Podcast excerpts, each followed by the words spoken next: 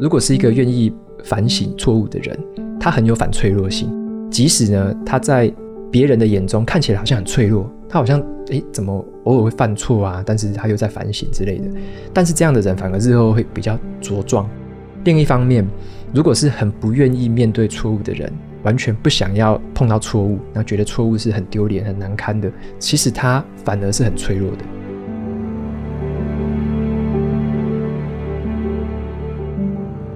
计划赶不上变化，但是我们必须去计划我们的反脆弱，才有办法应变变化。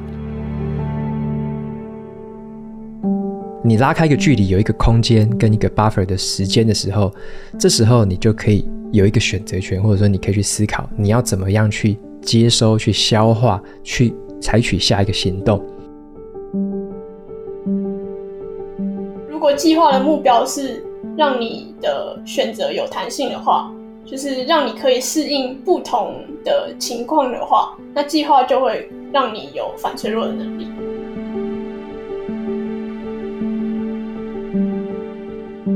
Wind extinguishes a candle and energizes fire. Be the fire that wishes for the wind. 啊、呃，中文就是说，风可以毁灭蜡烛，也可以点燃火焰。所以反脆弱的态度，希望我们可以就是当一个经得起风的火焰，希望有风的火焰。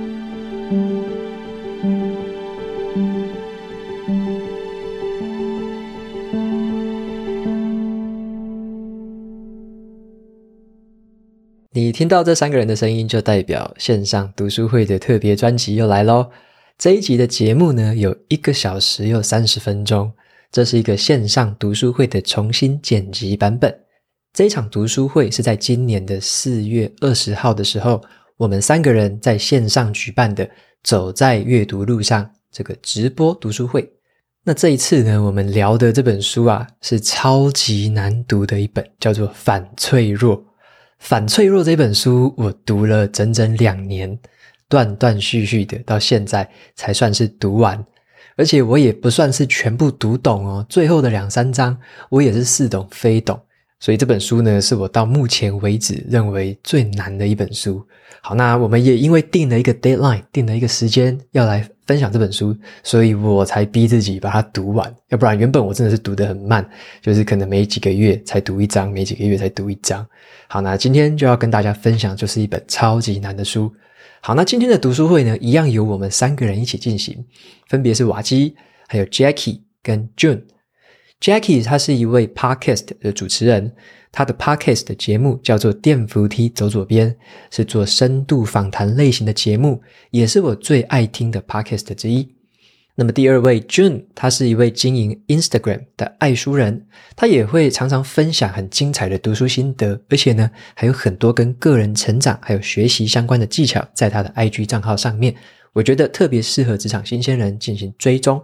那我把他们两位的相关连接跟资讯都放在节目的资讯栏里面，有兴趣的朋友们欢迎去追踪他们哦。那我们每两个月就会开一次这种类型的线上读书会，下一场的时间先预告一下，在六月二十九号星期三的晚上八点，在线上直播举行。我们挑选的那本书叫做《快乐实现自主富有》，这是一本蛮新的书。这本书的作者呢，是矽谷的创业家和投资人，叫做 Naval Ravikant。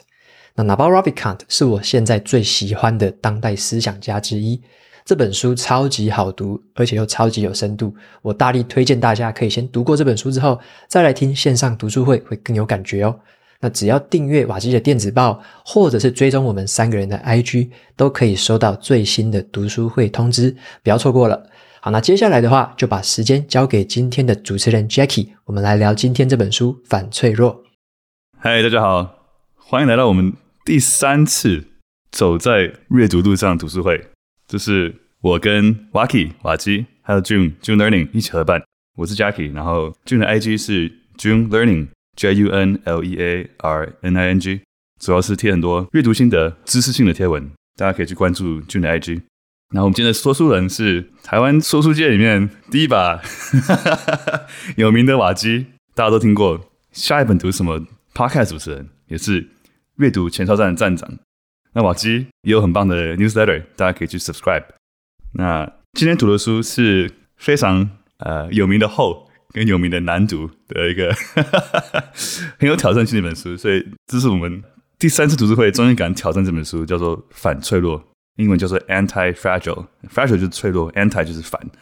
呃，那这本书很有趣，因为这其实这个书的名字 Anti-Fragile 是这个作者自己发明的，本来是没有这个字，算是一个现代哲学里面很很领先的一个想法，在很多不同的作家 Podcast 或是国外很多不同的讨论里面，都会引用他很多很有名的一些观念，像是黑天鹅、反脆弱，所以今天很期待，终于有机会讨论这本很有名的著作，所以我们开始吧。那瓦基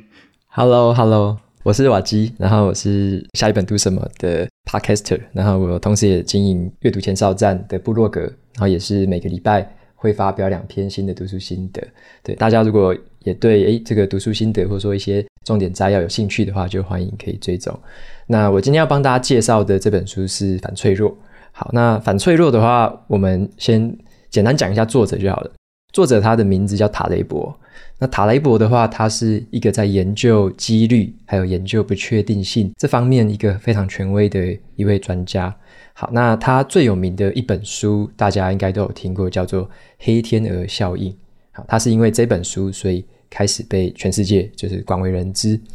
那其实他在写《黑天鹅效应》之前，他还有写过另外一本，叫做《随机的致富陷阱》。那其实他第一本书就在讲几率，那只是里面有提到一些黑天鹅效应的这个概念，所以他写了第二本《黑天鹅效应》。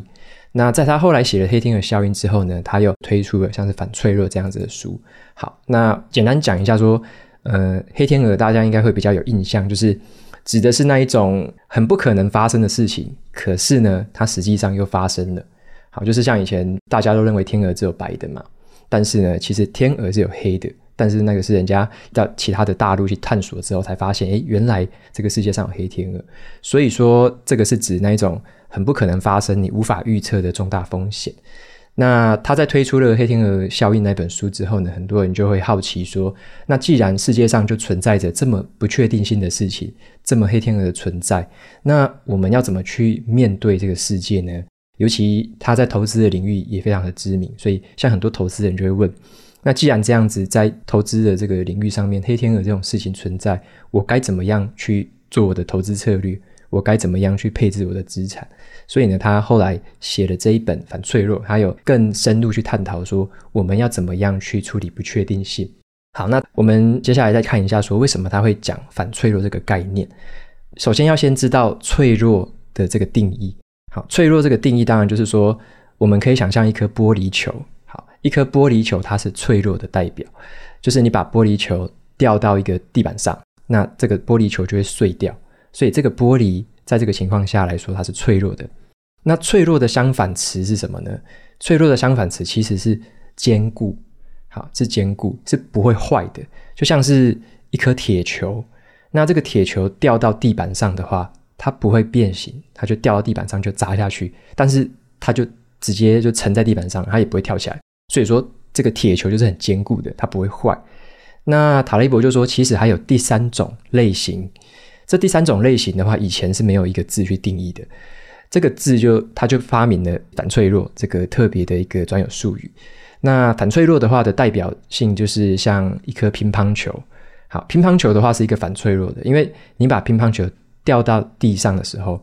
它不但不会碎掉，而是它掉下去之后马上就会弹起来。所以乒乓球遭到了这种重击的时候，它反而会弹得更高。所以他就认为说，这样子的一个观念，这个叫做反脆弱，就是他遇到了这种伤害，遇到这种外力的这个冲击，它反而会弹起来。所以他就指着说，有一些事情其实呢，他们在遇到这种别人眼中可能是很大的灾难的时候，他反而会从中获利，或或从从中取得好处。所以这个是反脆弱的一个概念。好，三个形象给大家想一下，就是。一颗是玻璃球，那一颗是铁球，一颗是乒乓球。所以，我们今天要谈的就是很像乒乓球这样的一个概念，就是有什么东西是有反脆弱的特质，尤其在我们生活上。好，那我再来接着，我先讲第一个主题。那先讲第一个主题，叫做个体的脆弱性跟群体的反脆弱性。嗯，我刚刚突然想到一个，因为我前阵子在上。投资理财课，然后他就讲到说，买保险不是为了让你赚更多钱，而是要让你在遇到一些无法预期的事情的时候，还可以保有财务上的余裕。然后我觉得这应该就是一种反脆弱的展现，就是它不是让你在遭遇一些意外的时候就突然没有生存的能力，它让你保有弹性。嗯，我记得塔勒书中也另外提到了一个例子，就是说他说像是一个玻璃杯子，它是脆弱的，掉地上就会坏掉；然后像个石头掉地上就是不会坏掉。那说反脆弱的一个例子，他举的是那个希腊神话中的那个九头蛇嘛，Hydra。Hydra 就是你把一个头砍掉，它会在同一个地方长出两颗头，所以它是因为受到伤害或受到刺激，反而会变得更强大。好，不好意思，宝鸡，那你继续。可以补充这两个，我觉得那个形象可能我们可以多举几个例子，嗯、因为他第一次听到这概念，其实会有点陌生，嗯、就诶，为什么会有这第三种特质？就跟我第一次看完全看不懂一样意思。这本书真的是真的很多次，很多人第一次看都是没有完全。理解，我自己也是看了大概三三四遍，才越来越发现，在生活中可以更实际的运用。所以第一次听的观众朋友们，如果觉得说“喂，什么什么”，没关系，就是 这很正常。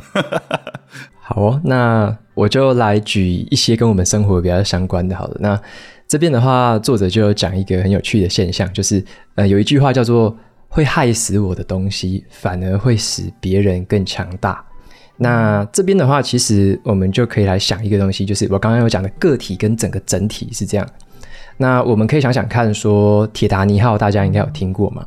铁达尼号这个很重大的船难事件。那铁达尼号这个船难事件，其实对于在上面的乘客来说，他们是很脆弱的。就在上面的这些乘客，这些你只要就沉到海底，然后哇，你就可能会溺毙，可能会冻死。所以说，对于乘客来说，这个乘客个体是很脆弱的，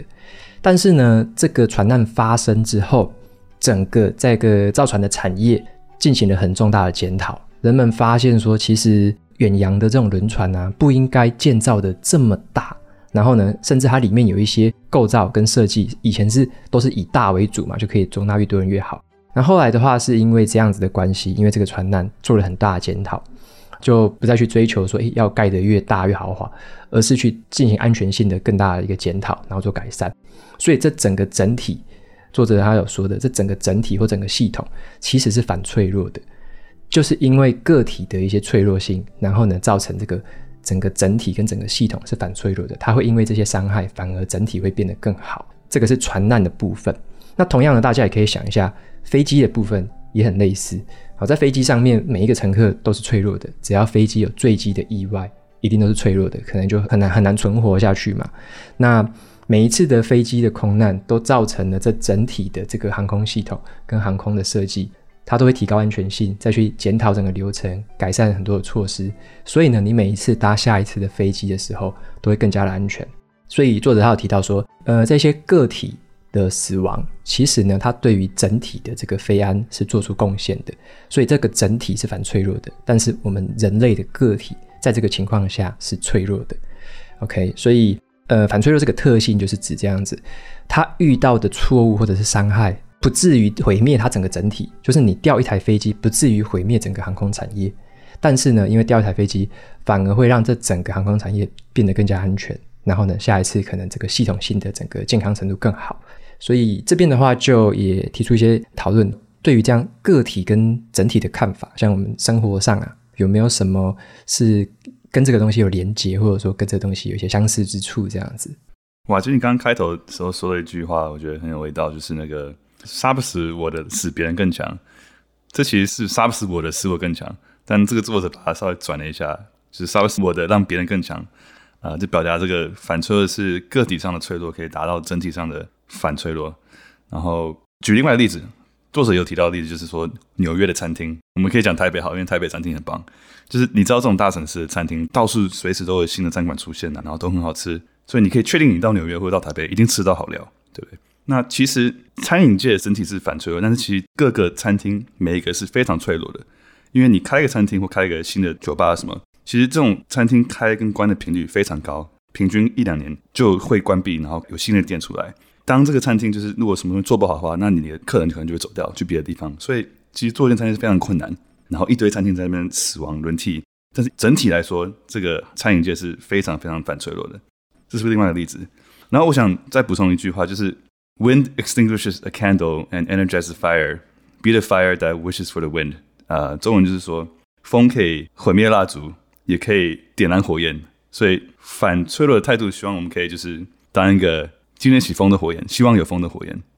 那我也补充一个例子好了，就是我觉得公司的反脆弱性好像也是建立在员工的脆弱性上。他可能在某一个专业很专精，然后离开了他专精的领域之后，他可能没办法去做其他的工作。但是公司如果要面对一些变化或者是转型的话，他就只要再去找一些专精在某个领域上的人就好，就他就替换掉这个员工，然后可以让公司更稳定或者是更快速的因应变化。嗯，其实有些生活化的例子，像反脆弱的例子，可以说像是我们的免疫系统。细菌这些病毒其实对我们人体是不好的，但是如果你在一个没有细菌或是没有病毒的不会生病的情况下长大的话，那其实更危险，因为你你就完全没有抵抗力，然后你之后在外面就是随时很容易生病。所以他说我们的免疫系统也是反脆弱的，因为当我们接触到这些细菌偶尔生病的时候，它其实让我们免疫系统更强大的，所以之后遇到什么更大的问题的时候，我们身体的免疫系统是可以抵抗的。像另外的例子，就像是健身也是个例子，就是我们在举重健身的时候。它的过程是把你的肌肉的一些组织摧毁掉，让它重新复原、重新长回来。所以运动完之后很酸的时候，就你肌肉再重新复原。那它下一次长出来的肉就会更强大，就会有办法负荷你上一次举重那个那个重量。这就是一些反脆弱的例子，就是虽然是破坏，但是它是整体会让你更强大的。这几个例子我觉得蛮生活化的。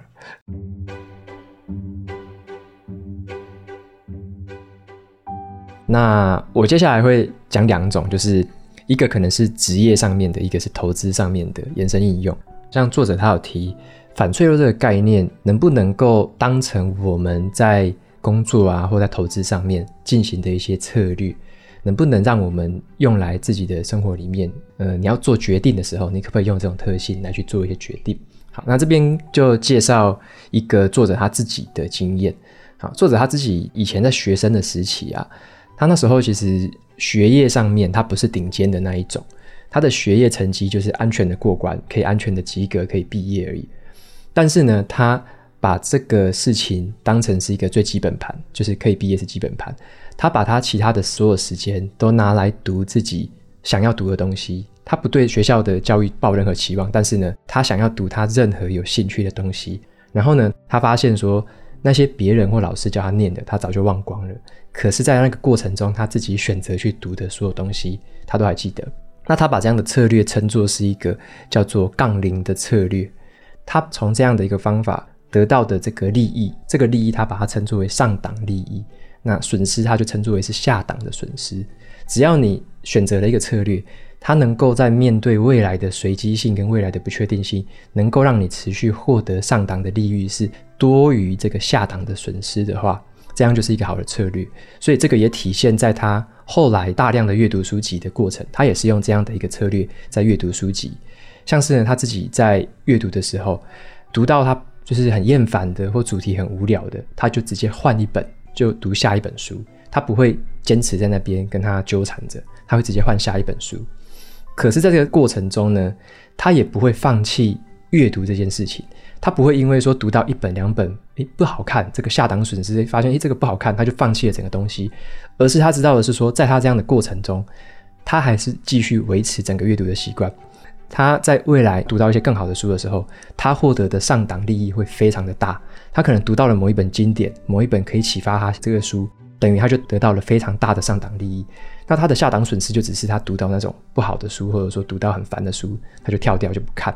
所以他对于阅读这件事情是用这个杠铃策略的方式在操作，所以整体来说就是他不会去预设心态说他接下来读的书都是好的，也不会预设立场说接下来就可能都会读到烂书，所以放弃了阅读。他反而是坚持着阅读这个习惯，但是呢，让这个不确定性去发挥它的效果。他总是会遇到上档利益非常大的这样的一本书，那下档损失就只是我不想看，我就跳掉，我损失的时间非常少，可是我之后得到。好的书的利益会非常的大，也就是说，他的阅读行为其实是也也蛮反脆弱的这个情形，就是他遇到一些损失就不足以毁掉他整整个阅读习惯，反而会让他这整个阅读习惯会更好，然后他得到更多东西。那到我自己的话，我其实也是呃蛮类似这样的方法，也蛮有共鸣的，或者蛮有安慰的。因为我以前可能会想说，花钱买书了却不看，好像蛮浪费的，好像是浪费钱。可是后来这样想一想，才知道说，其实我们可以省下的是读那些书的时间，就你省下来那些时间，那你把那些时间拿去追求更好的书，然后呢，诶，不小心又遇到了很好的书，这个时候的收获会是更大的。所以我觉得他在这个上面给我有一些共鸣。对，嗯，我们我们接下来可能可以讨论一下说，像职业的部分啊，因为我觉得很很有趣的，就是说有些人可能会觉得，诶，公务员的话就是很稳定，他就是很坚固的，但是他某方面跟其他职业比起来，说不定他是脆弱的。那作者他有讲，这个是相对性的。举一个很简单的例子，像是假设是公务员跟作家，大家会认为说，诶，谁比较坚固，谁比较脆弱，或谁比较反脆弱？如果公务员的话，会不会因为国家的政策，还是说因为你做了某一件事情，然后被 fire 掉，你就失业之后就无以为继这样？但是如果是例如说是一个作家，他是靠他的名气在吃饭的，诶，这个作家遇到了一个大家觉得是不好的事情，例如说一个小丑闻，结果这个丑闻却让他爆红。结果他是因为这样子有一个反脆弱的特性存在，所以他这样的一个职业的生态或者他的一个特性是不太一样的，所以他体现在这上面的脆弱跟反脆弱也是会截然不同。所以就也蛮好奇，想问一下 Jun 跟 Jackie 啊，例如说你们对于职业方面会觉得说有没有哪些职业是跟哪些职业比起来是脆弱或反脆弱这样的一个对比？我那时候就就我前阵子在找工作，我其实就一直不太知道自己想要做什么，然后我就有。有点用类似的想法，就是我想要去选一个职业，是我之后可以尝试更多选择的职业。就是我不想要局限自己，比如说，如果我现在去做公务员，我可能永远就都就是可能就都要走那个那条路，然后之后的选择也会比较少，或者是要转换跑道的成本会更高。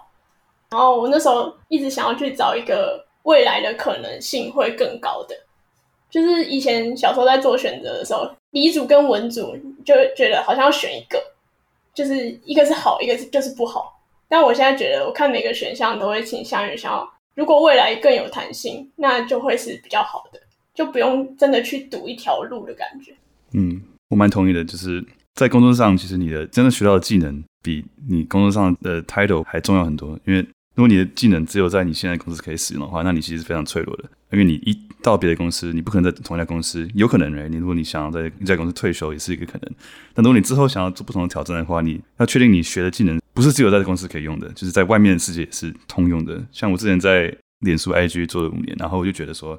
我越来越脆弱了，因为公司很大，所以开发很多自己内部的技术。那这些技术外面世界不一定有，那外面世界在用的技术。脸书不一定有，所以当我离职之后，开始尝试不同东西的时候，我才发现说，哇哦，其实外面可以学的东西好多好多。那我以前这样的工作模式是非常脆弱的，因为我成长就是局限于在这个呃脸书 IG 用的一些技术啦，一些做事的方法里面。所以工作上一个蛮好的问题可以问自己，就是说，我现在做的东西，我现在学的东西，如果我离职了之后还有用吗？那这样就是一个可以测验自己现在做的工作是不是脆弱还是反脆弱的。诶，我想问一下 Jackie，就是像我们之前好像闲聊的时候聊到说，像当 Podcaster 啊，或者说像我们在经营个人品牌，或像俊也是在经营这个人品牌这样的一个形象，我们做这样的事情，它是反脆弱的吗？嗯，我觉得非常反脆弱。像马金有提到，就是他所谓的上档利益跟下档利益嘛，他英文就是说 upside 跟 downside。那叫当零，因为它是两边有重量，中间是空的嘛，意思就是说你。做决定的时候，要把你的一些时间或者精力或者是投资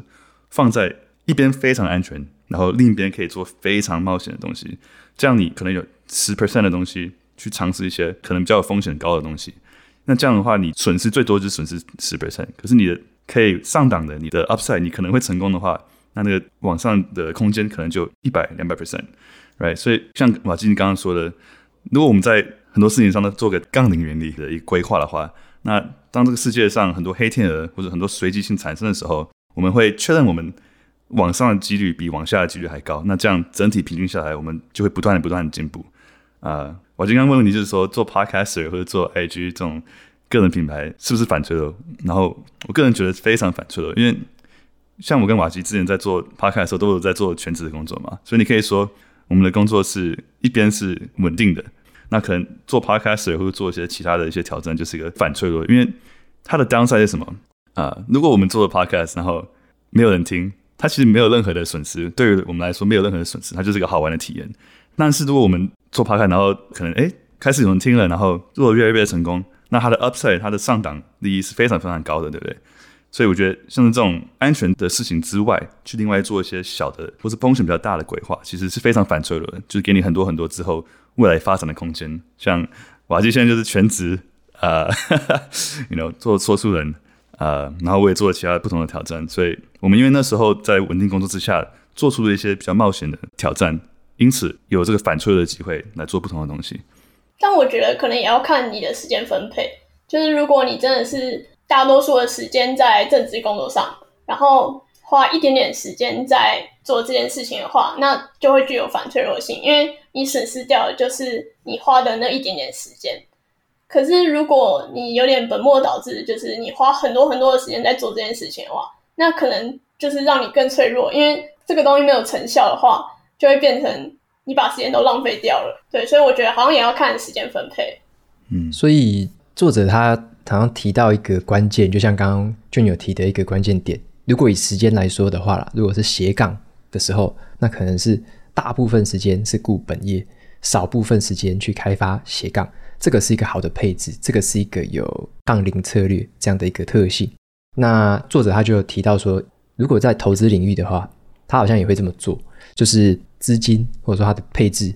比较大，是在风险稍微低的一些标的上面，但是他会抽出少部分的金额去放在一些非常高风险，或者是说根本是黑天鹅来袭的时候可能才会赚到钱的东西，他会把少数的资金放在那个上面，对，所以他在资金上面的配置跟刚刚俊提到的这个方法也很类似。所以他在书里面有提一个观念，就是说，由于这一些遇到很不确定性的，例如说黑天鹅事件啊，例如说这种高报酬的事件，这种报酬有时候很大，有时候是大到几十倍、几百倍，所以呢，你反而经不起说不投资某一个东西，你可能会损失的更多。所以他。在提的一个观点，让让我自己思考到，就是说，如果我都把百分之百的资产都放在一个好，可能是很稳定配息的，好，例如说，我把百分之百的资产都放在定存好了，那我能期待的就是那样的报酬吗？就是再怎么样，再过几年都是定存的报酬，但是我会不会可以抽个诶五 percent 或者是十 percent 的资金放在可能是高风险高报酬的地方？那会不会它就能带来好几倍，或者是说很爆发性的一个报酬，那我就想要再延伸一个问题，就是说，像现在大家应该都有听过那个区块链或者是加密货币这样一个新的科技，或者是听起来好像是一个新的投资领域。那这样的东西，你如果说用杠铃的策略，会怎么样去安排呢？那因为我知道 Jacky 是在区块链跟加密货币几乎是我的前辈，就是说很多都会听。那个 Jacky 他开始学的，从那时候也启发了我开始去学这相关的资讯。那我就想要特别问一下 Jacky 说，在这个时代或者说在这个时间点，如果不投资任何的加密货币的话，它会不会是一个反而是一个风险？就是我不投资任何的加密货币，我反而是脆弱的。会不会我去投资一点点，我就有具备一点点的反脆弱性？你会怎么看这件事情？我蛮同意的。我觉得回到像是黑天鹅的例子嘛，对不对？因为这个世界其实很多事情的推动都是由黑天鹅造成的啊、然后作者常常会提到说，黑天鹅这种事情是无法前推，只能往后看，就是往后看才发现说哦很合理，但是你往前看，你往前看是无法预测接下来会发生什么事情。像最近这一波加密货币的起来，其实那时候是因为一个黑天鹅事件才发生的嘛，对不对？那时候大家如果记得二零二零的时候，疫情刚爆发的时候，呃，就是进入一个加密货币的牛市嘛。那当初会这样爆发，原因是因为疫情发生了，然后世界的局势变得非常不稳定，很多人无法工作，然后政府因为应急开始狂印一堆钞票，那这造成法币的脆弱就完全被曝光。呃，那这时候大家就觉得说，哇，如果每个家政府都在狂印这个货币，那任何以前觉得安全的投资，其实都是在贬值。在我记得在 COVID 的期间，政府可能美金印了大概四十趴，呃，然后就是发一堆这种救济金给需要的人。那那时候大家就觉得说，哇，那加密货币的特点就是它无法被政府任意的操控，所以它是一个去中心化嘛。所以那时候牛市就因此而展开。所以很多时候这种黑天鹅事件发生的时候，才会带起这个很多世界很大的变化。那如果你在那这段时间，或者是之前，或是之后，完全没有投资任何加密货币，你可能投资的时候就会觉得说，OK，我放在这边不知道在干嘛。但是真的这种黑天鹅事件发生的时候，你的获利是非常高的。那假如说这个疫情没有发生，或是这个牛市没有发生，那你可能加密货币就放在那边，也可能不会变太多，可能就是那样。但如果世界变很大的变化，现在 Web 三的趋势啊，任何东西都起来，会让你经不起不投资的一件事情。这个让我很有兴趣，虽然我还没有入手，但是我就一直在思考作者他刚刚 Jacky 说的这些策略，所以也还在、嗯、也还在思考中。对啊，所以像刚刚呃 June 也说到，就是可能 ten percent 嘛，十 percent 的一个啊、呃，是一个安全范围内嘛，就如果你十 percent 的东西全部归零，你还是稳的，对不对？那这个十 percent 如果今天涨了十倍，那你整体的成长是不是就是两百 percent？呃，那在这种科技进步这么快，然后世界变化这么快的情况之下，两百 percent 的东西其实是蛮常见的，对不对？这很多不同的技术啊，不同的新的突破，两百 percent 的成长是很有可能的，甚至两千 percent 都有，对吧？如果大家就是因为加密货币，大家都很喜欢听，很有兴趣，但是真的就是不要把任何你无法损失的钱投进去。然后我记得作者也有提到，就是说你很好的方法就是想象你投资这些风险的东西都已经归零了，那之后就是任何成长都是赚的。因为蛮好奇说，俊不知道有没有在接触这方面的东西，怎么看这个新兴的这种科技啊？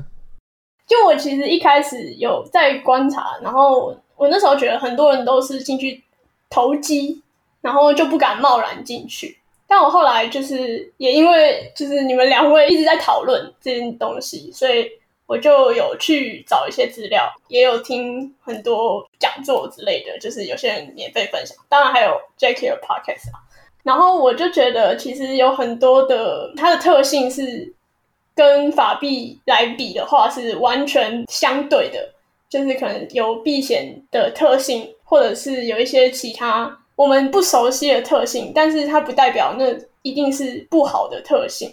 所以后来听了一个说法，我觉得还蛮不错的，就是一般人在资产配置上可能都是股票跟债券去做资产配置，然后那个。老师就建议说，其实你可以用六三一的配置方式，就是你你放很少部分的比重在加密货币上，那以后它可能可以带给你一些你意想不到的特质，比如说避险，像战争来的时候，就连黄金你也带不走，所以加密货币可能就会成为救命的资产这样。然后我自己是觉得是可以把。自己不需要，或者是真的有多余的钱，试着投投看。但我现在没有多余的钱，所以我也还在努力中，这样。嗯、对，对啊，我也蛮相信投资的当零顶，啊、就是对啊。像如果你要投资的话，你搞不好就是极端性的两边，就是可能最安全投资房地产，然后最风险买一些 NFT，对不对？这样就是两端极端的一个当零原理的一个投资方法，对啊。不过我最近也有听阿基在讲 NFT 的东西，然后我觉得比较有趣的事情是，它的特质都是，就是我们一开始会去排斥，是因为觉得不熟悉，或者是觉得好像也没有比较好。可是我觉得那个根本不是好坏的对照，而是有些东西就是在虚拟世界里面可以跟陌生人有一些在现实互动中完全不会有的连接。然后应该是要去找好的部分去善用，而不是从两个里面一定要挑一个这样子。说得好，嗯，每次读书会都不免聊到虚拟货币，我们是改名叫做“走在阅读虚拟货币路上”。我们我们之后再录一个特辑来聊。对，我们留一些话题。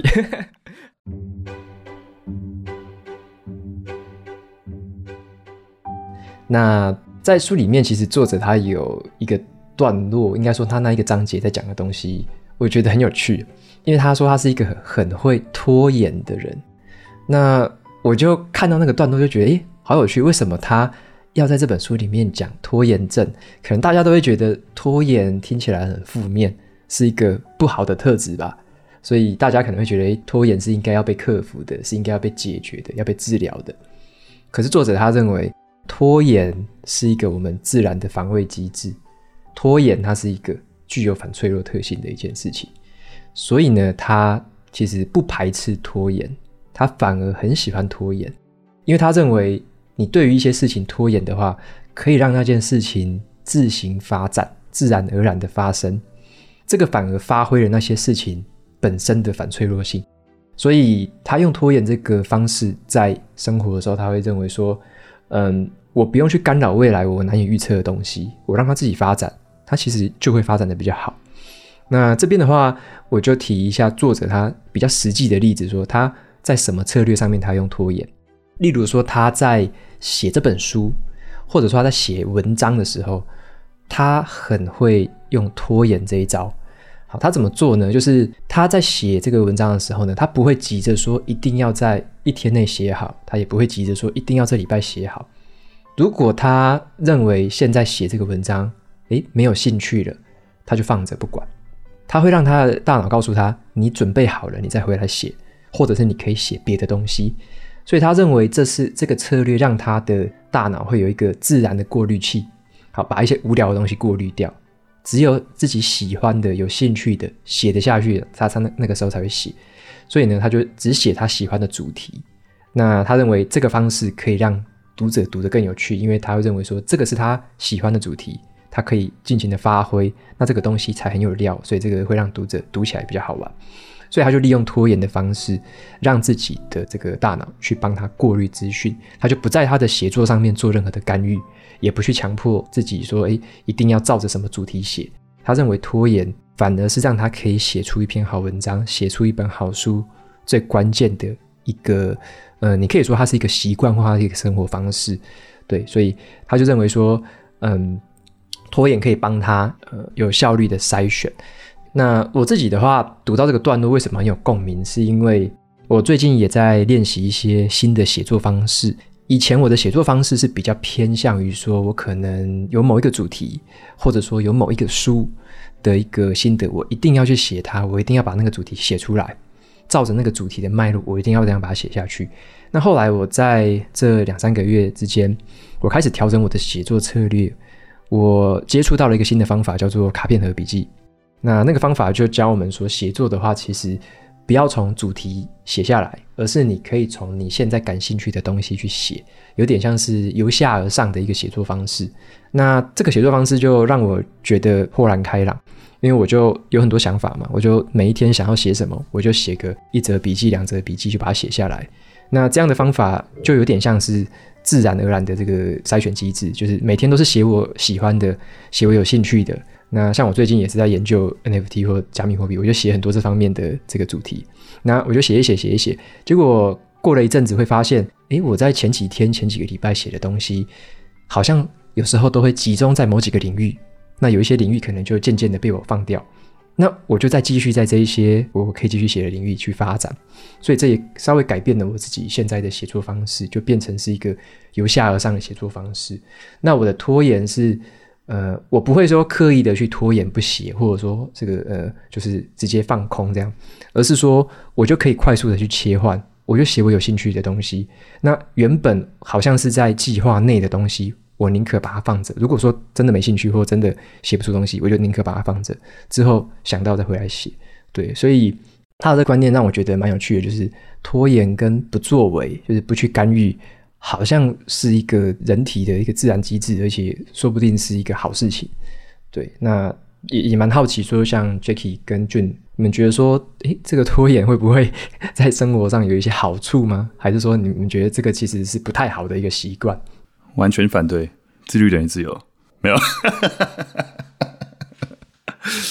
嗯，就是我那时候看到作者说，其实它是一个自然的机制的时候。就纳闷了一下，可是后来想想，好像真的是这样。因为有时候就是可能有朋友约，我就会觉得好啊，那就答应吧。然后到了当天就会很不想出门，然后很不想赴约。搞不好那个约我本来就不该答应，所以我后来反而，如果我当天真的有这样的情绪的话，我就会回头检讨说，哎，我是不是当下在答应的时候都答应得太快，可是没有考虑到自己的情绪或者是生活状态。然后我觉得也可以。用这种方式，就是有时候你真的不想的时候，你就不要勉强自己一定要赴约，或者是一定要答应别人什么事情。嗯，蛮同意的，对啊，就是有一句话我很喜欢嘛，就是 Hell yes or nothing。所以很多时候我们应该听自己的内心的直觉，如果它不是一个很大声的一个好，我想做这件事情，它其实应该就是一个拒绝婉拒。嗯，这是我一直来很喜欢的原则。那 我刚刚虽然说自律人自由，不要拖延，那我其实我觉得拖延是一个讯号。是你人体很重要的讯号，如果你一直告诉自己你需要做这件事情，可是你其实直觉上不想做，或者就是会让你不舒服，那你也就要回头检讨你做这件事情到底是为什么。以学生来说的话，如果念书什么的话，你可能就要想说，OK，虽然不想做，但是因为为了考试，叭叭叭，呃，我必须做来就是有有他的理由在。但生活上很多事情是你没有一定要做，就像刚刚俊说的，你一些你觉得 OK，就是偶尔见见的朋友，你其实有时候可以婉拒，因为你如果想要花更多时间来投资自己，或是做一些其他的东西，你必须去自律的规划你的时间嘛。所以有时候这种拖延也是是好的讯号，我觉得。但是，you know，该做的事情还是要自律的去做。我觉得这是这两个之间的一个平衡，每个人自己不同的的要抓的平衡。我刚刚听到 Jacky 讲“自律等于自由”这句，我也是完全同意。然后我刚刚在 Jacky 回答的过程中，我就思考一个蛮有趣的想法，就是其实我觉得这两个概念它可以融合在一起看，我觉得它不冲突哦。以我刚刚讲写作这件事情来说好了，我们可以这样思考。某一篇文章的那个主题，它是个体的，就是它是一篇文章，这个是个体。但是写作它是一个系统性的一件事情。好，所以说我们怎么应用？对于个体来说是脆弱的。每一个主题，你今天可能有十个主题，可能有九个主题是垃圾，我根本不想写，根本写写觉得无聊，我九个都可以拖延，就不做，发放着。但是我这时候我觉得第十个主题好玩，我去处理它。诶，这个时候九个个体很脆弱，只有一个个体受到照顾。但是自律等于自由，是因为自律就是说，我还是一样，我可能每天都要花诶一个小时去写作，我每天都要花固定的时间，持续的保持写作习惯，无论我写什么。所以今天只是刚好我写到第十个主题，结果明天我还是一样要写作，可是我可能突然对第二个主题有兴趣，我写第二个，其他我就搁着，我拖延他们。所以。呃，这个情况下，就是我对于个体的文章主题，他们是个体，它是脆弱的；但是对于我整体的写作习惯来说，我是自律的，我是持续的在保持这个习惯前进的。所以对于整体来说，反而是一个健康的成长。因为你很难保说未来可能某一天你写到了，诶，第三个主题，它是一个超级火红会爆文的，呃，爆文就是说很火热啦，点击率很高，赞数很多，你可能第三天就写到了那一篇。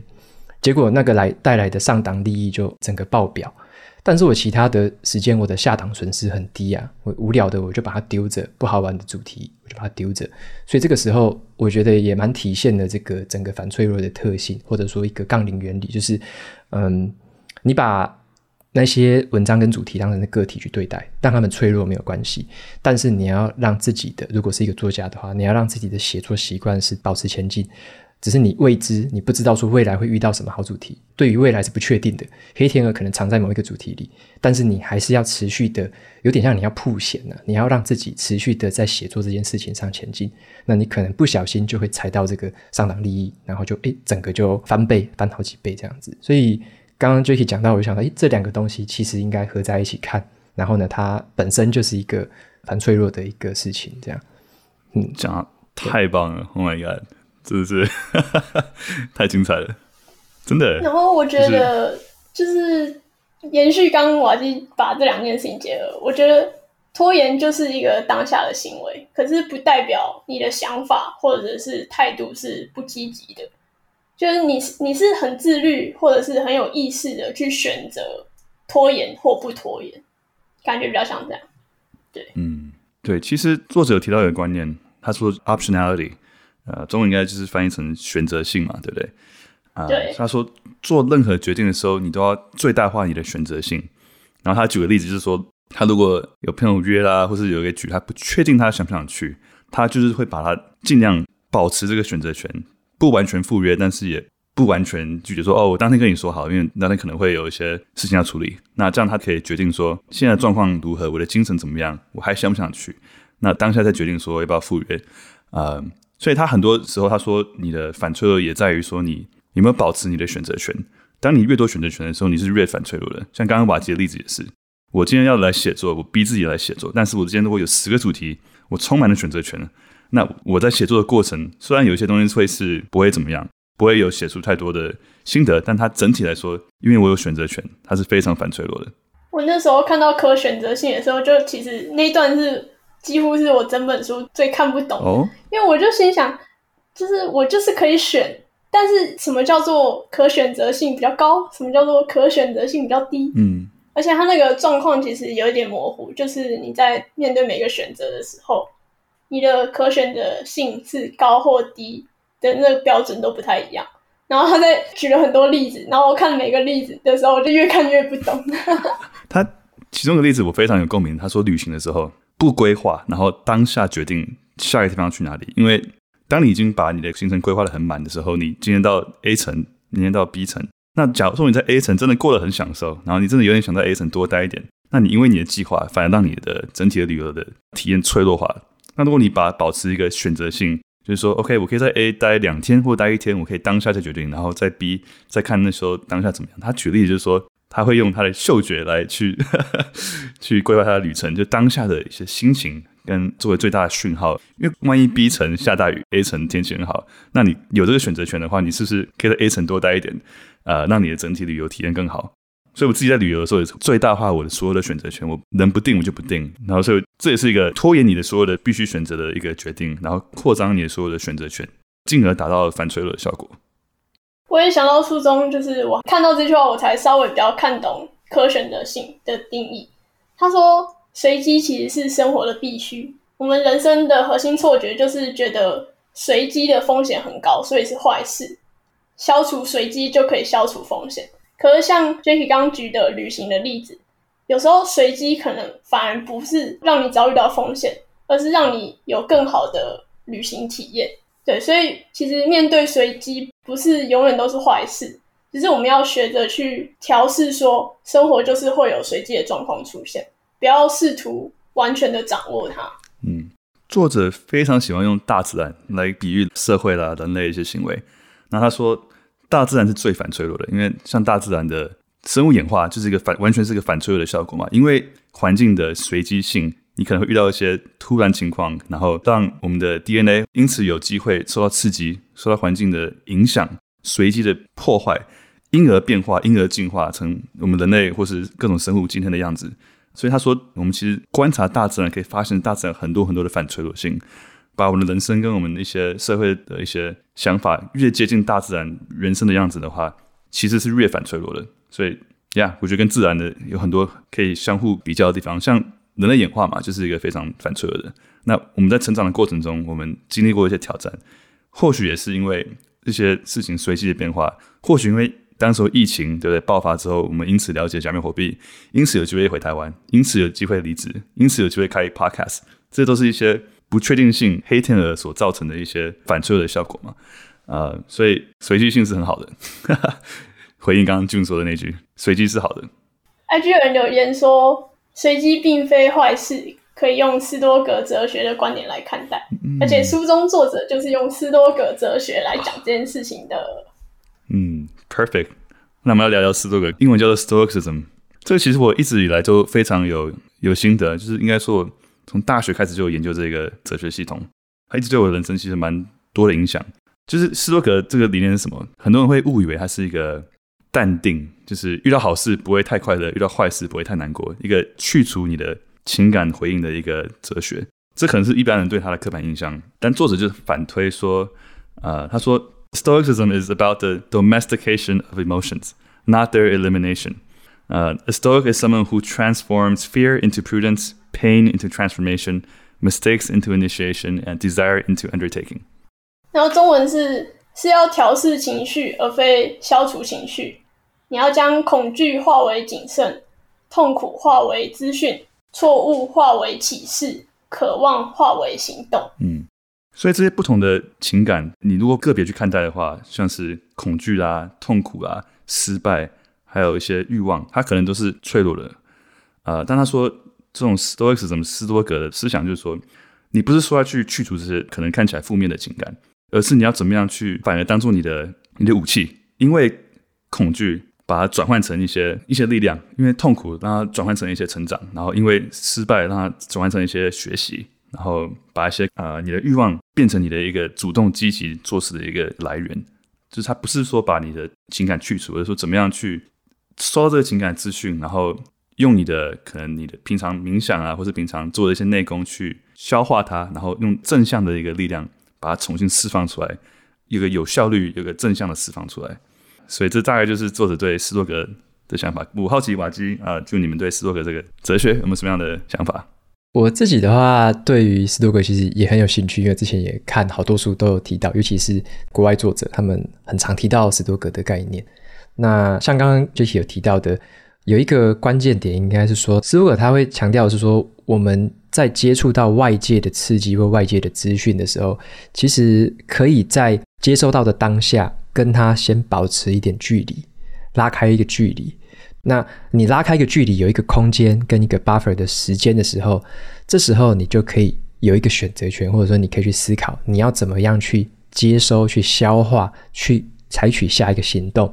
所以我之前记得有一句话也蛮好玩，就是说，呃，我们成长的一个契机是来自于说，我们能不能去处理这个外界跟我们自己内心反应的这个距离。这个距离越大的话，这个人的成长就会越高。所以说。我觉得像冥想，或者说像一些正念这种练习，它其实就是让我们可以去扩大这个距离，让我们在接受到外界刺激的时候，能够退一步，这个时间比较缓下来，然后再选择说怎么样处理刚刚说的像错误啊，像一些悲伤的事情啊，令你愤怒的事情啊，我们只要能退一步想，然后呢，在这个过程中就会有更好的一个处理方式。对，帮 Jacky 补充一下。我自己也是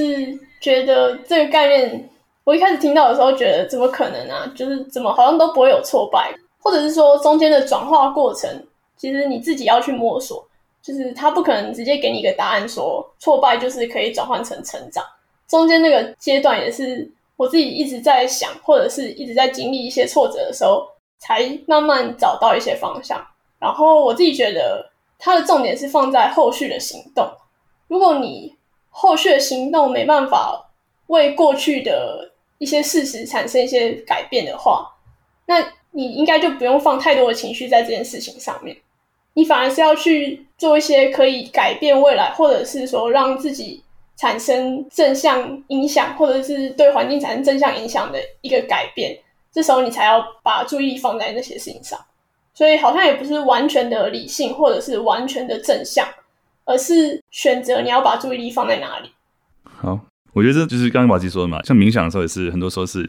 脱离自我，用第三者的视角去看那些事情，然后对于情绪的一些转化也是一样，可以用同样的方法，第三者的角度。好，那我们进入最后一个主题。哎、其实那我们延续的蛮刚好的，我们刚刚有讲到一些这个对错误的处理方式啊之类的，那我们来聊一下说，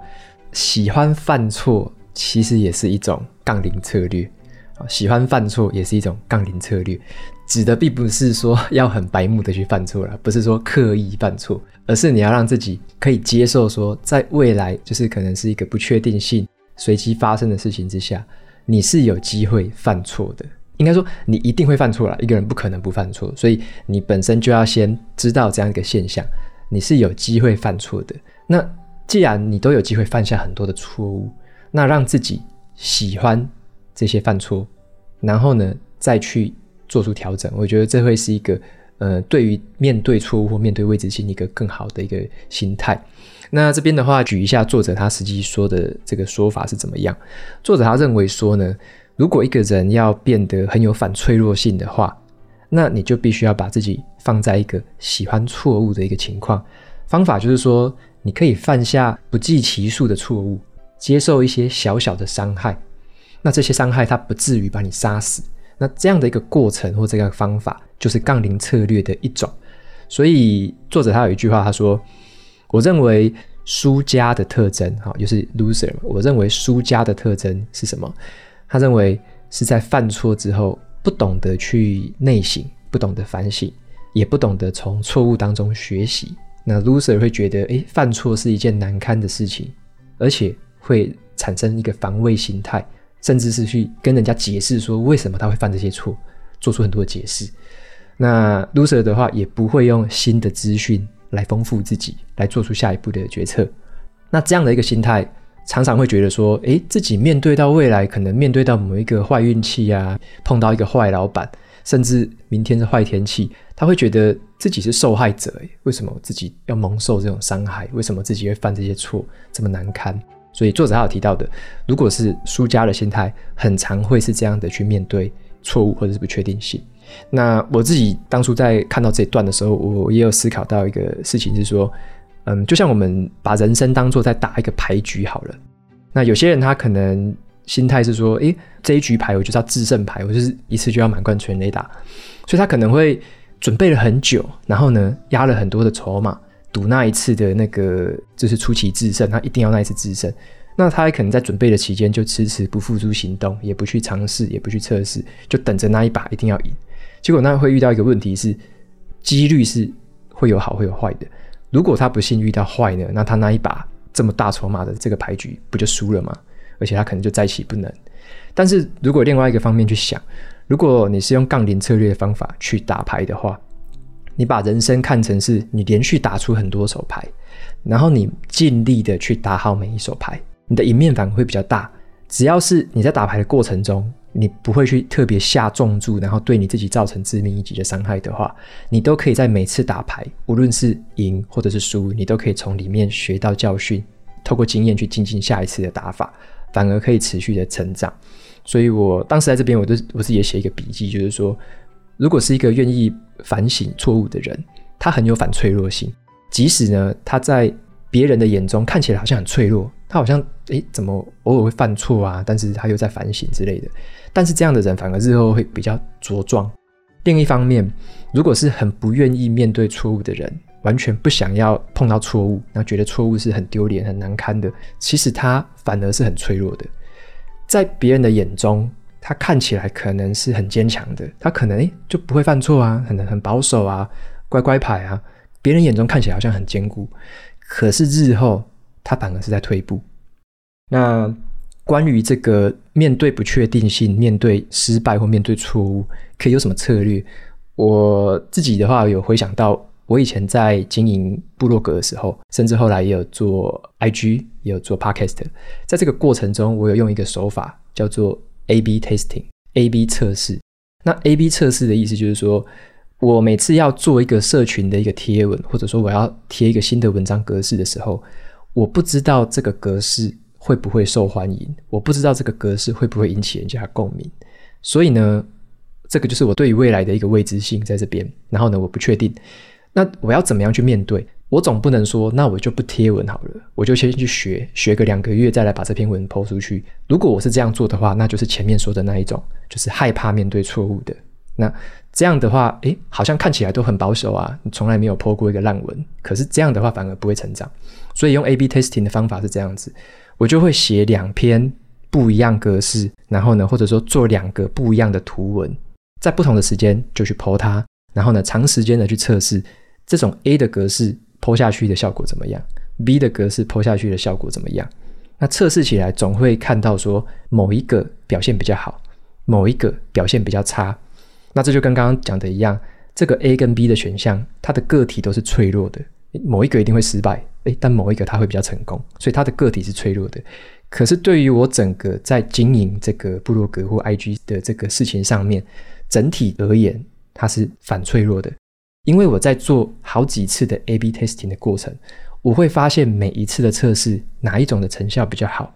累积起来，它会让我的整个整体的这个健康度跟整体的经营的表现会持续的更好。所以，对于我经营这件事情，它的整体是反脆弱的。那对于 A/B testing 个体是脆弱的，所以我是透过这个方式来去诠释说，像刚刚讲的，要喜欢错误，那有一些方法可以让你喜欢错误。所以用 A/B testing 是我觉得还不错的一个方式，就是我我其实偷了很多很鸟的文，但是大家后来都不会知道，或者说我偷了一些不好的格式，大家后来也都不会知道，因为大家现在眼中看到的是已经被我测完的那一些相对好的格式，所以我觉得这个策略是蛮有趣的，也可以提供给大家参考看看。对，所以也问一下 Jacky 跟 June 就认为说这个犯错啊，或者说在我们的人生是乐意面对呢，还是说犯错之后可以怎么处理这样子？我很喜欢瓦基刚刚说的，就是其实从大到小做 p o 的时候做这种社群经营，这件事情也是一个反脆弱的事情。然后在经营的过程中做的方法，像你写作跟你做这种 A/B testing 的方法，也是有反脆弱的做法。所以从大到小，我们都可以套用一些反脆弱的概念。那我超级喜欢你刚刚说的，就是愿意反省错误的人有反脆弱心，那不愿意面对错的人非常脆弱，这个真的是很经典。面对犯错真的是一个心态一变，就是对你整个的影响完全就不一样，对啊。然后作者也常提到，就是其实创业家是一个非常反脆弱的一个过程，因为当你创业的时候，你一定会经过很多很多的失败，很多很多不断的一些调整。那他也说到，就是像在日本或是亚洲文化，这些创业家是比较不被社会接受的，就是当你创公司失败了之后，呃，其实是很难提起的。但像在美国或者是在其他地方，其实这种失败的创业家是被庆祝的。对，你创业成功，大家会给你拍手，会跟你说哇，nice，就是很鼓励说你那时候做了什么，然后发生什么事情，想想了解说你学到了什么。呃，我觉得这个心态上就是比较不一样的地方。他他常说到就是说，创业家会让整个市场反而非常的反脆弱，因为一堆创业家在失败，那其中几个成功的就会做得非常成功，所以这也是一个反脆弱的例子。不要把失败给一个错误的名号，它其实是一个很好的讯号。这样。但其实我觉得也不是。也不是大家天生就这么不爱失败。我自己觉得小时候的那种学校的教育体制吧，就是一百分很棒，然后你完全没有犯错，就是好棒棒。就是在学校的时候会害怕犯错，因为我觉得好像没有考一百分就很丢脸，而且大家都知道你没考一百分。可是后来我到建筑系，就是建筑系就有评图，然后你表现不好，就是老师就会立刻让全部人都知道你这里表现不好。然后我那时候就觉得很挫折，可是其实后来就发现根本就没有完美这件事情。就算你做的很好，老师也会用不同的角度去给你一些回馈。所以其实我们一开始去假设的那些完美的标准，都只是自己标准里的完美。一旦你用一些不同的检视方式啊，或者是角度去看待同一件事情的话，就会有一些可以改进的地方。所以。如果真的要说的话，应该是没有真的完美这件事情。然后我是体会到这件事情之后，才比较可以接受说犯错是非常正常的，就是你可能每天都在犯一些小错。然后我觉得犯错比较像是作者书中有提到，它是你获得资讯的一个方法。你可能一开始不知道，所以你就犯下了在别人的标准里的一些错误。可是你因为知道这是错误之后，你就会有一些可以改进的方向。然后得到不同的检视方式还有标准，所以如果现在有一个人跟我说我做的事情超完美，完全不需要再修改了，我也不会很高兴，因为我觉得那个可能不代表说我做的事情真的很完美，那只是代表说，就是他看我做这件事情的标准还有角度是跟我自己重叠，所以就是我暂时没办法从他身上或者是他的视角上得到更多怎么把这件事情做得更好的资讯。但是不代表说我不能再继续改进，嗯，或者是不能再继续做得更好。对，嗯，我很喜欢你刚刚说的那个完美跟不完美之间，我觉得很多时候的完美其实是不完美的，那很多时候不完美的过程也是一种完美，perfectly imperfect。那我想举一个我之前体验到一个例子，像是同样的概念，就是我之前在泰点书工作的时候，他们有一句话叫做 “move fast and break things” 啊，就是快速移动，然后把东西弄坏。他就是鼓励这种犯错的文化啊、他说：“你如果东西没有坏掉，表示你做太慢了。甚至说，早期脸书的时候，当有些人做一些很乌龙的事情，像是不小心推了一些很乌龙的一些扣然后把整个系统、整个东西弄坏，他们不会去责备，就说：‘哦，你怎么会把这件事情弄坏呢？’然后反而会庆祝说：‘哇，好，你怎么搞的？然后后来怎么修的？’然后会去庆祝这件事情，就说：‘哇，你好棒，你犯了一个错，但你马上把它修好。’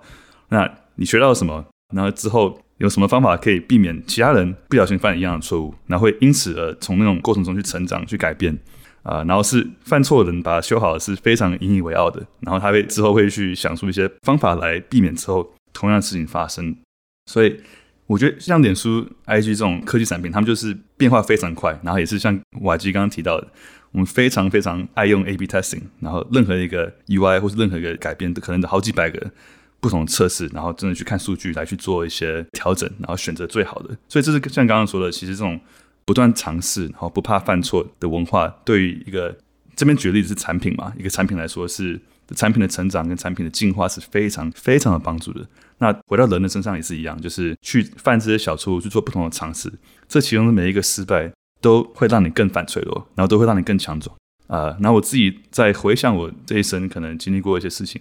我常常发现。在我最痛苦、最失败、最低潮的时候，都是我成长最不完美，但是也学到最多，然后收获最多的时期。所以任何一个低潮，或是任何一个所谓的错误，或是不完美，在我回头看来，都是一个学习，都是一个完美的学习。所以我觉得回到这个主题，就是说，愿意反省跟不愿意反省的人，很多时候我们经历低潮或是面对一些失败的时候，最关键的是我们怎么样去回顾，怎么样去反省。然后我自己最喜欢的方法是写作的方法。然后刚刚把姐讲了一些写作嘛，就是你在面对一些事情的时候，你有有没有办法去消化它？用什么方法去消化它？所以我也好奇，是瓦基跟 June 你们怎么样去面对错误，然后怎么样去反省，怎么样从中学习？我自己的话是蛮喜欢一个概念叫做 PDCA，这个是在职场上大家可能也常听到的，就是 Plan、Do、Check，最后再采取下一步的 Action。好，那就是 PDCA。所以我自己在不管在经营，例如说部落格或者是 Podcast，以及我以前在工作上，其实就蛮遵从这样一个循环。那 PDCA 的过程，你一定会发现，很多时候你规划下去的东西，做起来就不是那么一回事，做起来就一定是哪里怪怪的，就不会说每次都一次就一枪命中。所以在第三个阶段，就是要 check 检视的那个阶段，我觉得很重要。那那个阶段的话，检视的话，就比较不是说责怪自己，说当初为什么那样 plan，或责怪自己说，诶，当初怎么这个没有想得完美啊，没有想得好。反而那个 C 那个 check 比较好的一个做法是说，你在 check 的过程中，你可以去思考下一次的那个决策可以怎么做比较好，就是第四个 A 应该要怎么做比较好，你可以做什么事情，再去把它调整得更好。所以那一个 C 的话，我觉得是一个面对错误或面对一个结果，可以在 C 的过程中去调整一下心态，就是不要责怪过去，而是呢去思考说未来的机会或者未来的下一步可以怎么做。那 PDCA 这个流程跑完之后，你一定还会有下一次的 PDCA，所以在你的下一次的 P 下一次的计划，你就可以采取上一次学到的那些经验，再去用在下一次的 P，那你的下一次的规划很有可能就会比之前的规划还要好。那就是透过这样的循环，持续的去呃碰到这种错误，然后呢去用 C 去 check 它、检视它，用 A 去调整，那最后再一次的循环再回来。对，所以我觉得这样的一个工作方式或这样的一个概念，它是很好，可以帮我们面对很不确定性的那种错误的发生。我其实也是差不多这样，但是我想要小小补充一下 check 的部分，就是我觉得如果是用反省这两个字的话，其实。会一直去想说哪里做得不够好，可是我觉得保留下自己做得很好的那个部分也很重要。就是你要一直记得说，还是有一些地方做得还不错，然后要把它保留下来，不然你一直修正到最后，其实你也不知道有什么是好的，你只是知道这些都不好。嗯，反省错误跟庆祝你的胜利，不管多小的胜利都是很重要的。好，那其实我们今天聊很多，然后都还没有 cue 任何听众，所以有任何想发表的想法，欢迎在 MixerBox 上举手。Hello，陈慧国。哎嗨，大家好，听得到吗？听得到。哦，好，就是我其实昨天才看完这本书，然后我看花了蛮久的时间，就是几个月的时间。然后我其实我自己最大的算是感想或收获嘛，就是关于提到随机性或不确定性，对，就是想要分享自己的一些 想法跟，然后当然也有一些问题啊，就是刚刚有提到的，然后想要探讨。然后第一个是我自己觉得，我自己觉得其实虽然这本书从头到尾是在讲反脆弱，但是我自己觉得它是从反脆弱出发，可是是贯穿整本书的概念其实是不确定性或者是波动性，因为它都是从不确定性里面去获呃，也可以说是随机性，就是去呃获得更高的收益，有点类似这样子的概念。然后还有可能是。我自己觉得，呃，我纵观我自己的人生吧，应该这样讲，就是我觉得好像我重要的事情都是随机发生，而不是被计划好的。这样，就是呃，包括说可能会做什么样的工作，或者是什么时候出国，或者是诶突然之间培养什么喜好之类，就是我都是随机发生，而不是被计划好。然后这本书其实还讲了非常多。呃，很多东西，比如说他其实有讲到，就是他不太喜欢做计划，或者是说他就是他不相信预测这件事情啦，对。然后也蛮想要知道说你们的看法会是什么？就是第一个是随机性啦，跟预测的概念，对。因为他好像就有提到，他觉得就是就是你没有办法用，比如说我们虽然现在会很很直觉的觉得，呃，你做每件事情你要先有计划，然后或者是可能我们在公司的话，你会先说你要有 planning，然后你这个季度可能要做到多少，数字是怎么样，然后你再回推过来说，哎，那你应该要做到什么事情？可是他自己觉得这件事情是 bullshit，就是，所以我还蛮好奇你们的。尤其你们之前也都在比较大的公司工作过，很好奇你们对于他的这个看法有什么样子的的见解？嗯，然后第二个事情是刚刚有提到加密货币之类的嘛，那我这边其实不是特别想要提加密货币，但是是作者他在书里面有提到关于新事物狂热症这件事情，就是他认为所有新的技术跟旧的技术相对比起来都是比较脆弱的。那这件事情对于就是像刚刚提到像加密货币这些事情，它就它是一个很新兴的东西，那就是你们会怎么样看待？或者是他其实也有提到是说。呃，他认为就是未来的想象应该是用减法而不是用加法。然后他举的例子是说，我们以前看了很多科幻电影，都是以我们现在的世界去增加非常多的科幻的想象，比如说在天上跑的轨道之类的，然后去想象说未来会是这个样子。但是他认为那些事情就是可能是，比如说。一百多年前就能这样想象，可是现在其实还是没有发生，所以他认为其实应该是用减法去想象未来，就是说你认为未来呃什么样的事情会消失，那那可才是一个更可以预见的未来这样。然后呃我怕我先 讲太多对不起，所以我可能就先提这两个，就一个是随机性，然后一个就是关于新事物狂热症这件事情，就是不知道你有什么样的见解这样。好。我觉得先给你先给你拍手，你把这本书看完真的是蛮厉害的，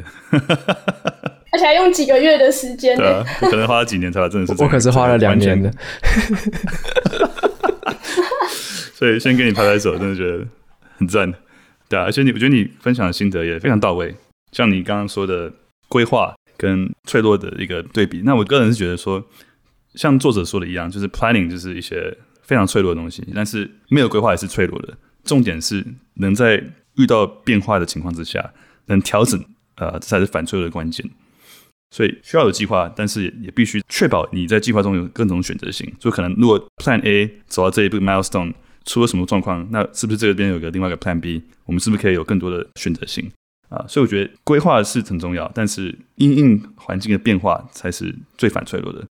然后你刚才提到加密货币的东西，就是作者提到说新技术可能是比较脆弱的东西。那我觉得蛮有趣，就是说，就什么样的方法可以在加密货币的投资里面反脆弱的？那我觉得，如果是听众朋友或者任何人是可能是想要就是在这一方面有一些 push，然后有一些尝试的话，你可以就是说十 percent，然后在十 percent 之内，你可以去投一些可能比较稳定的一些项目或是币种，这样就确保说加密货币如果整个起来的话，你会跟着一起起来；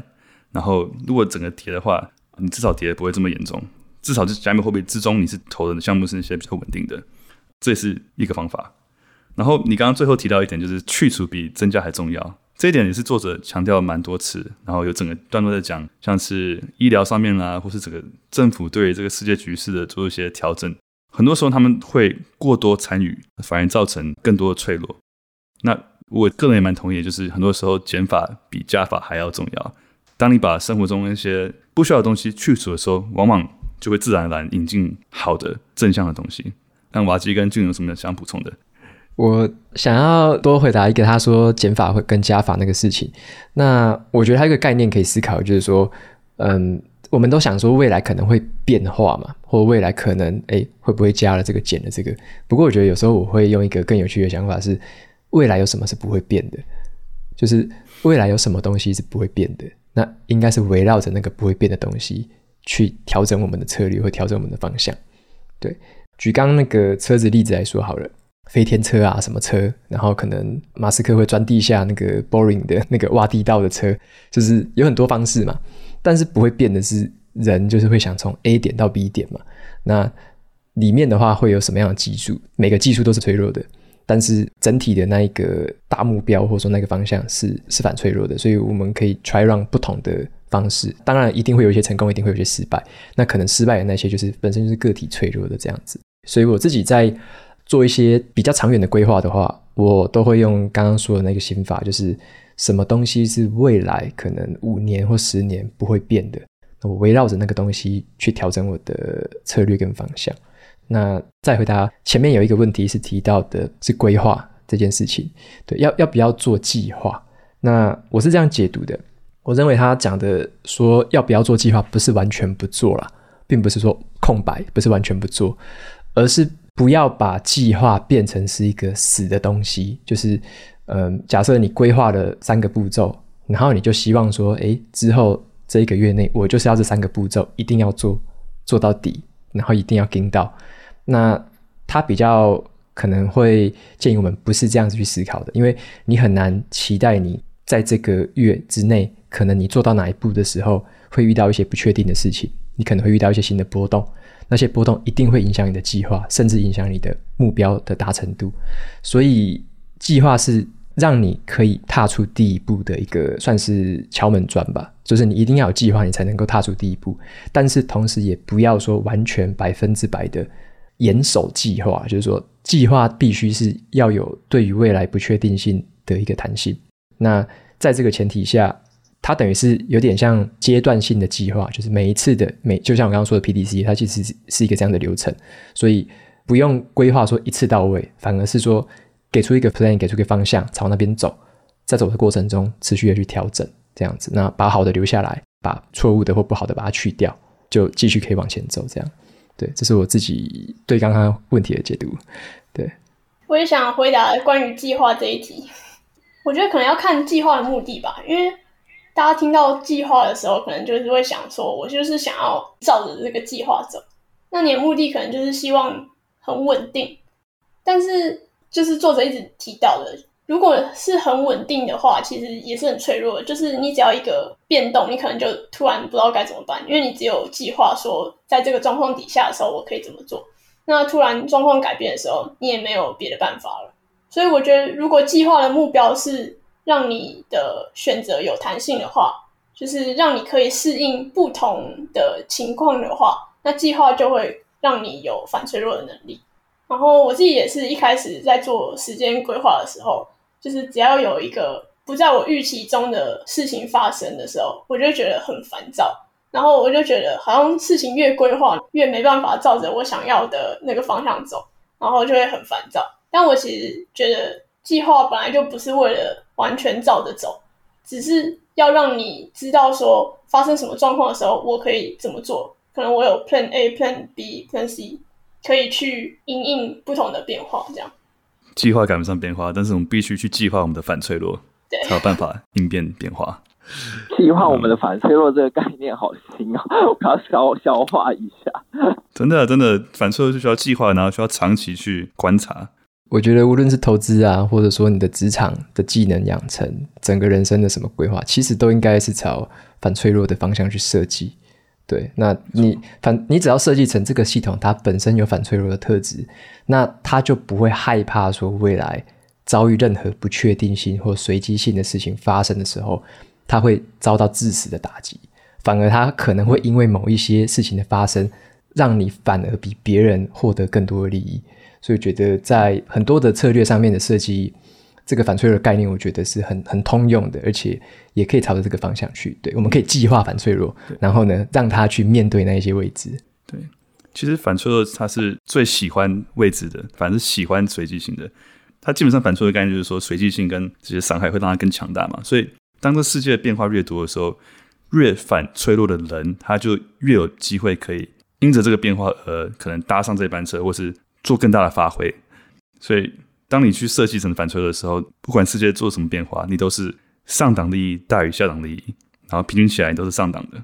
那其实，呃，刚刚马基有讲到一点，我我很喜欢，就是什么事情是长期还有意义的。那我觉得这跟我们平常接受资讯跟什么也很类似，就是你可以想说什么样的资讯是五年、十年后还是有意义的。呃，作者有提到一个叫做 Lindy Effect，他基本上就说，像你看书的时候。你与其说去看那些新出来的一些书啦，你不如去看那些已经存在好几百年的经典的书籍，因为这些书当它已经存在一百年，它的几率很有可能它还会再继续存在另外一个一百年。那这些新出来的东西，它没有经过时间的挑战，所以它基本上是比较脆弱的。这也是另外一个想法。希望有回答到。没有没有，就是反正就是意见交流，因为我觉得这本书真的还蛮博大精深的吧。就是有的事情，有的我也不是很确定他的主张是不是正确的，但是我觉得有完全让我用不同的角度在思考这个世界的运作。对吧？所以我觉得很大的一个一个 take away，或是之后我们可以做一个功课，就是在你生活或是做事方法的每个地方细节，怎么样让你从脆弱移向坚固，移向反脆弱。好不容易看完这么厚，还要做功课。你可以拖，可以拖延，讨厌，可以拖延没有关系。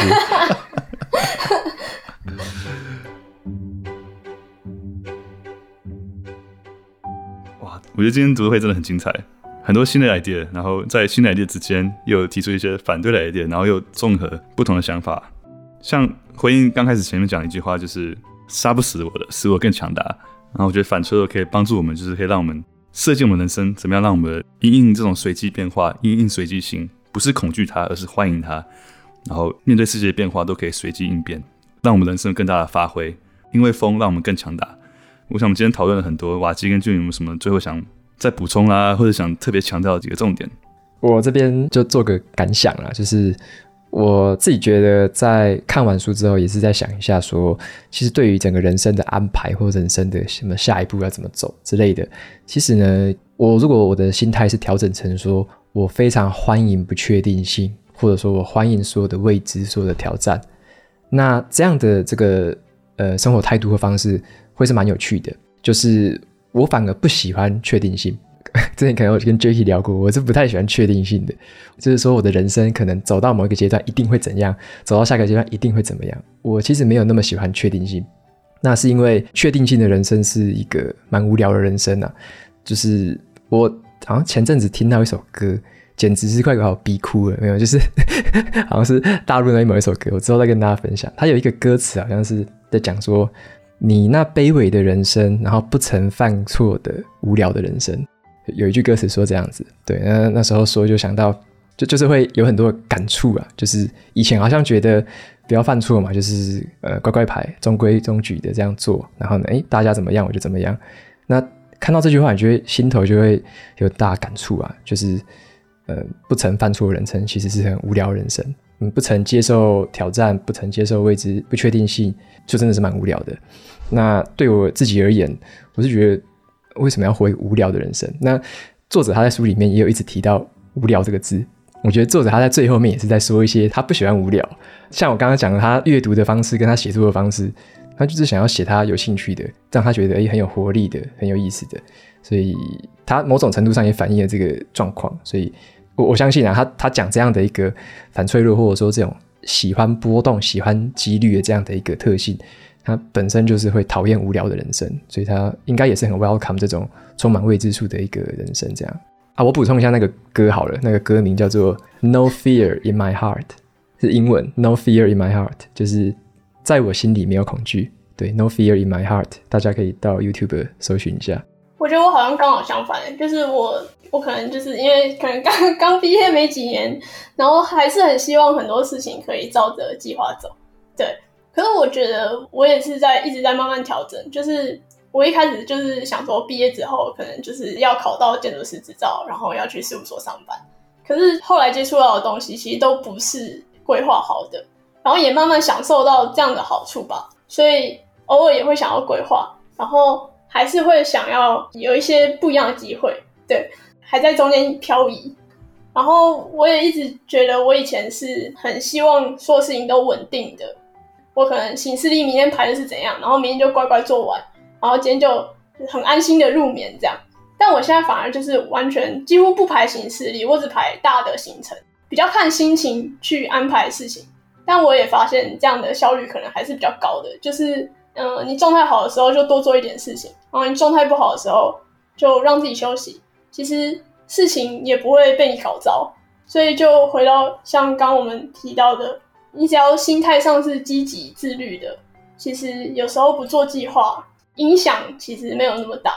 然后我刚刚还蛮惊艳，就是包括听众还有 Jacky 都有说，回顾这一生什么什么的。我心想我，我好像还不能讲这句话。我我我一生好像也也还没有做过哪些事情的。但我觉得，就今天聊完，有对于反脆弱应用有比较有概念，比较专注在作者讲的那些例子上，包括投资啊，或者是学习。然后讨论完，我觉得好像有比较多自己可以应用的地方，这样。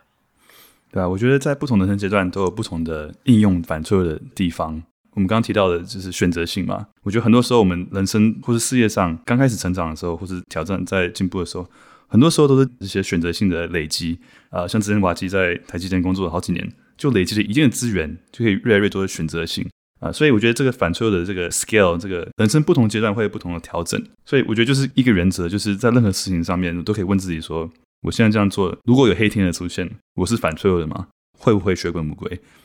呀、yeah，我们今天真的是好充实的一个读书会，就是大脑整个是被翻转了，激励了很多，对，翻转了一遍，由内到外翻转了一圈。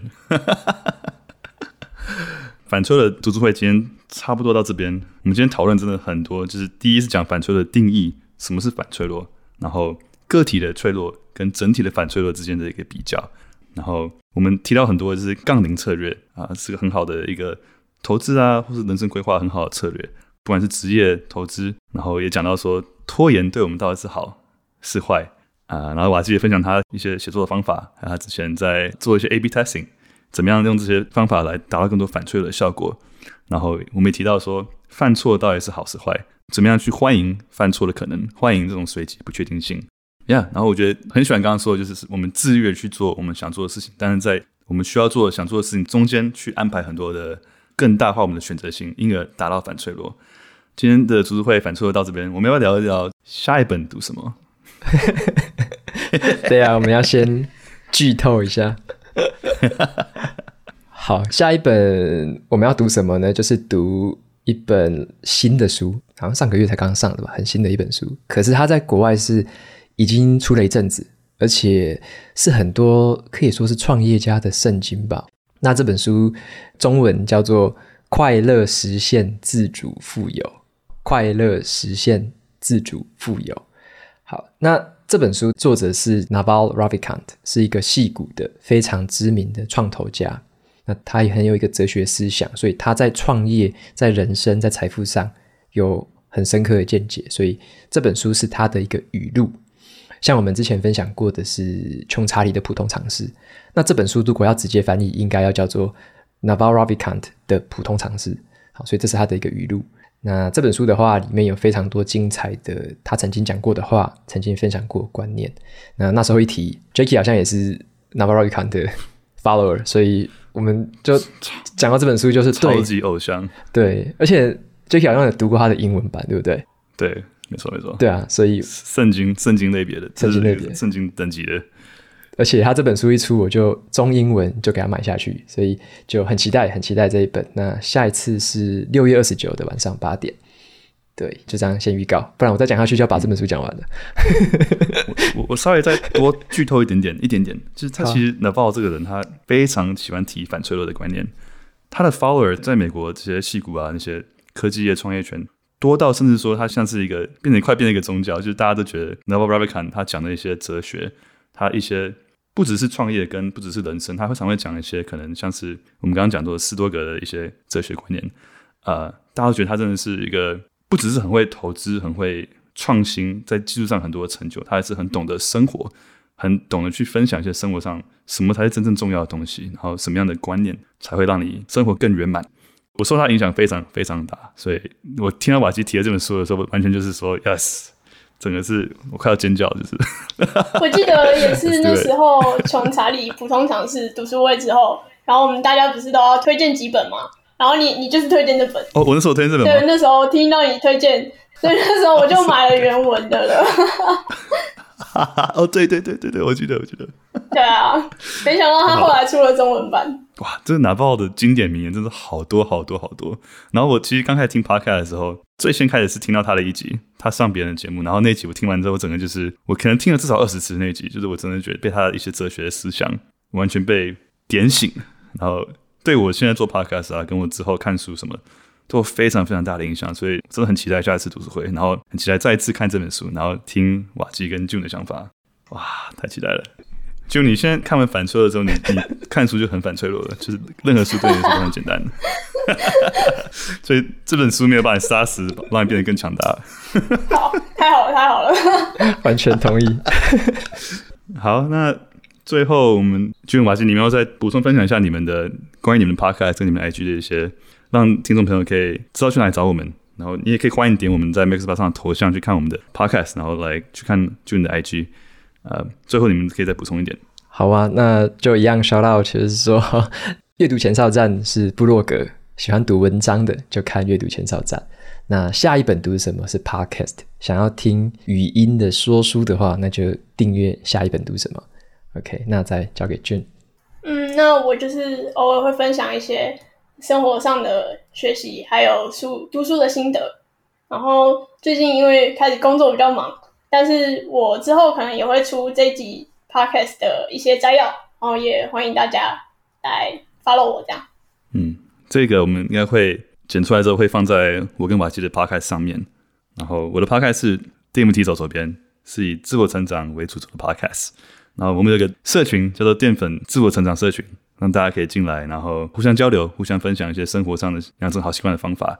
啊、然后我们有个 Discord server。就是可以欢迎来 Discord 跟我们的其他听众啦，或者跟我们现在的淀粉会跟我有些讨论跟交流。然后瓦基的 Discord 也很棒，大家可以去找瓦基的 Discord，应该在我们的 IG 上都有连接，都找得到。对，然后 June 的 IG 是 June Learning，瓦基的是 Reading Outpost 阅读前哨站。那我就是 DMT 左左边 Left Side Escalator 的 Jackie。那对于今天读书会，我们今天讨论东西有任何想法，都欢迎来我们的 IG 或来我们 Discord 来跟我们分享一些你的心得。然后之后 June 会出一个贴文，就是通知我们今天的内容。也欢迎大家去订阅 June 的 IG，然后看这上面留言，对这次读书会有什么样的想法，然后什么样的方法让你可以更反脆弱。我觉得今天是大家很好回家思考的功课，所以期待下次见。OK，那我们就一起说拜拜吧。拜拜，拜拜，晚安。好，大家拜拜。好，到这边，拜拜，谢谢各位专家。好，拜拜。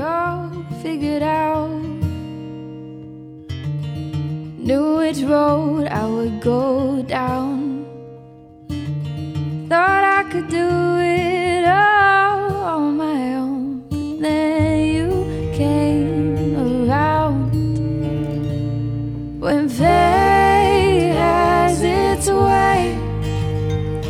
and things fall into place.